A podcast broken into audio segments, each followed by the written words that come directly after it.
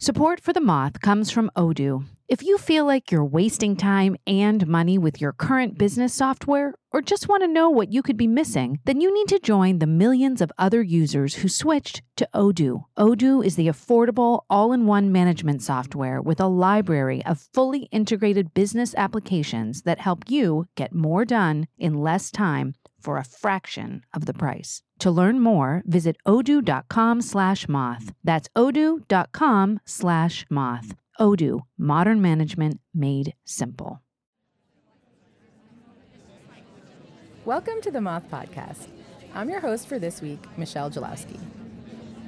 While putting together this episode, I remembered one thing I've almost completely forgotten about during the pandemic fashion. I'm literally recording this in my closet right now, and I realize I haven't been in here in kind of a while. As someone who's been mostly working from home, it's all I can do to put on pants most days, much less a full on outfit. I remember getting dressed, but to be honest, it feels like a distant memory. Whether you've been rocking the pantsless look at home like me, or getting all dressed up to brave the outside, pandemic fashion has certainly shed some light on our innermost style desires, which is why I love the stories in this episode, all about some interesting fashion choices and their consequences. Our first story is all about the power of a statement piece. Jonathan Mannheim told this story at a slam in Chicago where the theme of the night was endings. Here's Jonathan live at the Moth. So in uh, 2011, I had a sweater that was one sweater. It was an argyle sweater. It was a rainbow argyle sweater. Okay, so it was it was pretty hideous. Um, every diamond was a different color, and it was bad enough that my girlfriend at the time uh, asked me to stop wearing it out with her friends. So I should have retired this sweater, but I didn't retire this sweater. So one day, um, I guess it was November, it was laundry day. I don't know. I wore it. I thought I'm just going to run some errands. I, I, took the train downtown. I'm getting off at Monroe, and an elderly woman gets punched in the face, and they steal her phone, and they run off the train. And a week, literally a week before, I was on the train at Cermak Chinatown, and another man got punched in the face, and they took his phone, and they ran off the train, and I did nothing. So a week later, it happens again, and I sort of snapped. So I run off the train. I have no plan. I'm wearing this terrible Argyle sweater. I'm, I had left the house thinking, luckily, no one will see me today. And I go up the escalator and I scream at these two teenagers, I guess they were, please stop. And they laugh. At, they literally laughed at me. And then they took off down State Street. And so my plan at this point is, hey, I can outrun them. So I, I'm running. We're running south on State Street. I call the police. I'm like, hey, I'm following these two thieves. They've taken an iPhone. I'm on state. I'm now I'm on Wabash. Could you guys come? And so we're having this conversation, and I'm like signaling people like, hey, could you trip them? Could you stop them? They've stolen a phone. But I'm wearing this terrible sweater, and no one is taking me seriously. so I look ridiculous. Um, we hit Wabash and Monroe, and a guy with a star. I was like, thank God it's a sheriff. And I'm like, hey, can, there's, they're thieves. And he's like, dude, I'm a Marshall Fields cop. I can't do anything. so, so we keep running. They go into an, they go into an H&M, and then it's like a sitcom. They um, like push down the clothes, and I like fall over them. And we run out of the H&M, and they run into the subway, and they hop the uh, turnstile and I pay. And then, because I didn't want to get in trouble, so then they, they catch the, the train going south and they, they got away from me because they were on the train going south. So I like go up the stairs and actually it's been like five minutes and the cops are there. And I'm like, oh, thank God. I'm the guy who called. Um, and so then they, uh, they put me in the back of the cop car and they're like, Are they on the train? I'm like, Yeah, they're on the train. So we, we go like 100 miles an hour to Roosevelt. And I seriously, for four blocks, we go 100 miles an hour, or I don't know. And then we, they, they're like, just hang on. I'm gonna, we're gonna slow roll the train to the station. And so they, they slow roll it, and they're like, just hang in the back here. We're gonna, um, we're gonna bring them up, and you can ID them. And so they bring them up, and, I, and like, is this them? And I'm like, yeah, that's them. And he's like, oh, great job. And then he's like, one sec. And he closes the cop door and he says, oh, shit. And then I'm locked in the back of the cop car and he had locked, left his keys in the ignition. Uh, so I'm on like State and Roosevelt for an hour. We're blocking every lane of traffic, and all these cops are knocking on the window like, "Good job, man. We'll get you out in a bit." so later that night or that afternoon, they take me to the police station, which I, I think is on, I think there's one on State and 18th, and they uh, had actually were taking photos of me as a witness, and so I had this terrible argyle sweater, which were later used in a court case.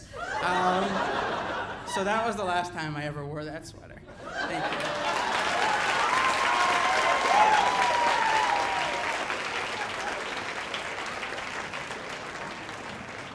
That was Jonathan Mannheim. Jonathan is a doctor in Chicago specializing in infectious disease. He likes biking, running, animals, and backyard grown vegetables. He lives with his partner Lizzie and their two cats. Jonathan tells us that he unfortunately got rid of the infamous sweater a while ago. However, he says if he hadn't, he thinks folks these days would appreciate it for all its Technicolor glory.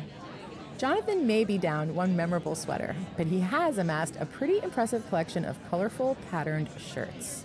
To see some photos of his favorites, head to our website, themoth.org slash extras. In fashion, trends come and trends go. Some return years later, but others stay firmly in the past. Our next story is about a divisive look, which honestly might be due for a comeback. Evan Watts told this at a story slam in Melbourne where the theme of the night was disguises. Here's Evan live at the Moth.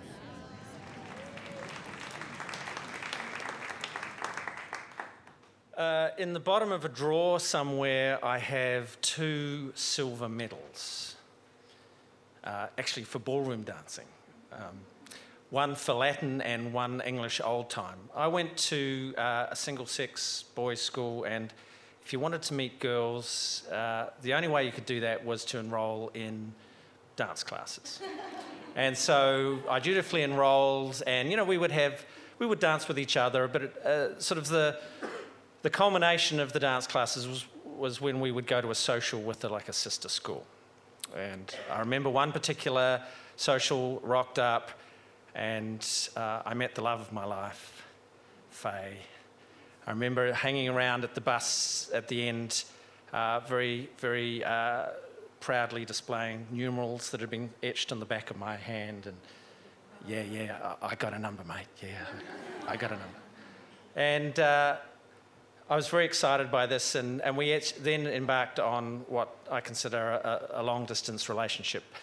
It was because uh, the phone, it had a very long distance cord, and I could stretch it all the way from its uh, place in the hall all the way into the bathroom, plonk it next to the bath, and then dutifully go through the entire uh, water supply, hot water, as I had these interminably long conversations. But eventually, of course, I had to pluck up the courage to uh, ask her on a date. Um, and this is 1978. And even though, uh, you know, we danced the cha-cha-cha, and that's not a euphemism, we really had danced the cha-cha-cha, and we'd waltzed and we'd done all that. Actually, uh, what ruled the dance floors was disco. Um, John Travolta as Tony Manero and and the Gees singing the high notes. And that was what was really exciting. I'd actually even convinced my mother to go out and buy me uh, a John Travolta suit. and kind of unfortunately, or maybe fortunately, I don't know, it was brown and not white, but it actually had, you know, bell bottoms that kind of arrived on the dance floor way before I did. And, and had huge lapels, and, and, and I was just itching to wear this suit. And, and so I asked Faye out, and you know, she lived in the hills and we were only 15. I didn't drive. I had to kind of convince my mother to drive me up, pick her up. But her father was going to take us down to um, uh, the station and we were going to go to see a film. It was actually the opening weekend of Saturday Night Fever.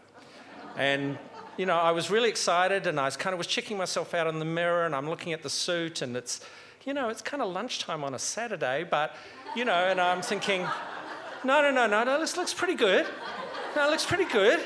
I'm, you know, I'm going to make an impression, and I think, well, actually, what do you do on these sort of dates? Well, you buy flowers. Of course, you buy flowers. So I sort of broke the bank and bought these flowers, and then I rock up at her door in my suit with the, the blue bodysuit and the hush puppies that have got heels like this, and I'm standing there with my flowers, and the door opens, and she's excited, and then her face drops.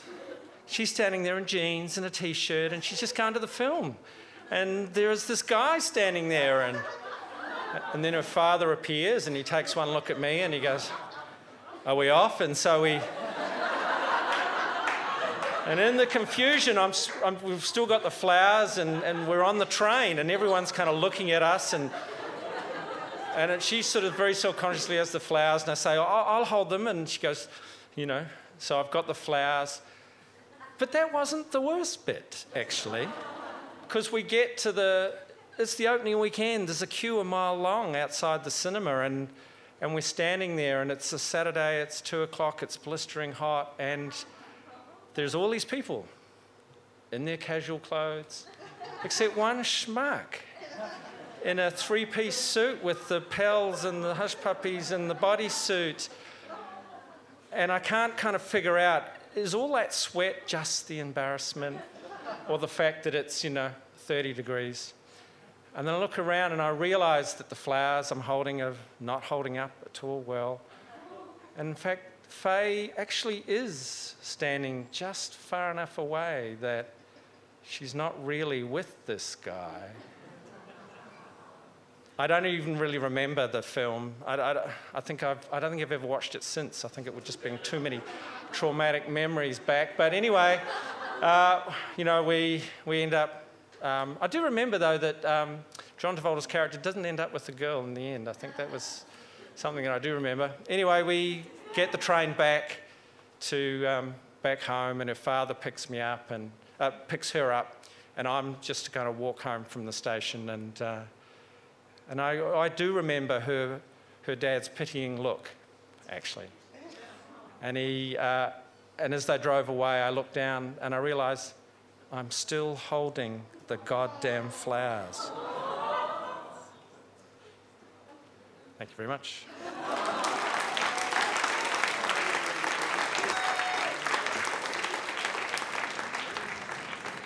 That was Evan Watts. Evan works as an English teacher at an independent secondary school in outer suburban Melbourne, Australia. But he says in an alternate universe, he's touring the world with the love of his life, telling stories, and busking with his ukulele for loose change and a bite to eat. Like Jonathan's sweater, Evan's Saturday night fever suit is long gone.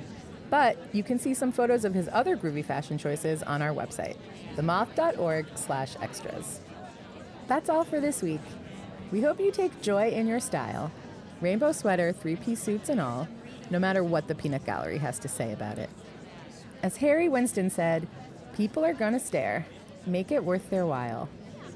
From all of us here at The Moth, have a story-worthy week. Michelle Jalowski is a producer and director at The Moth, where she helps people craft and shape their stories for stages all over the world. This episode of the Moth Podcast was produced by me, Julia Purcell, with Sarah Austin Jenness and Sarah Jane Johnson. The rest of the Moth's leadership team includes Catherine Burns, Sarah Haberman, Jennifer Hixson, Meg Bowles, Kate Tellers, Jennifer Birmingham, Marina Klutse, Suzanne Rust, Brandon Grant, Inga Glodowski, and Aldi Kaza. Moth stories are true as remembered and affirmed by storytellers. For more about our podcast, information on pitching your own story, and everything else, go to our website, themoth.org. The Moth Podcast is presented by PRX, the Public Radio Exchange, helping make public radio more public at prx.org.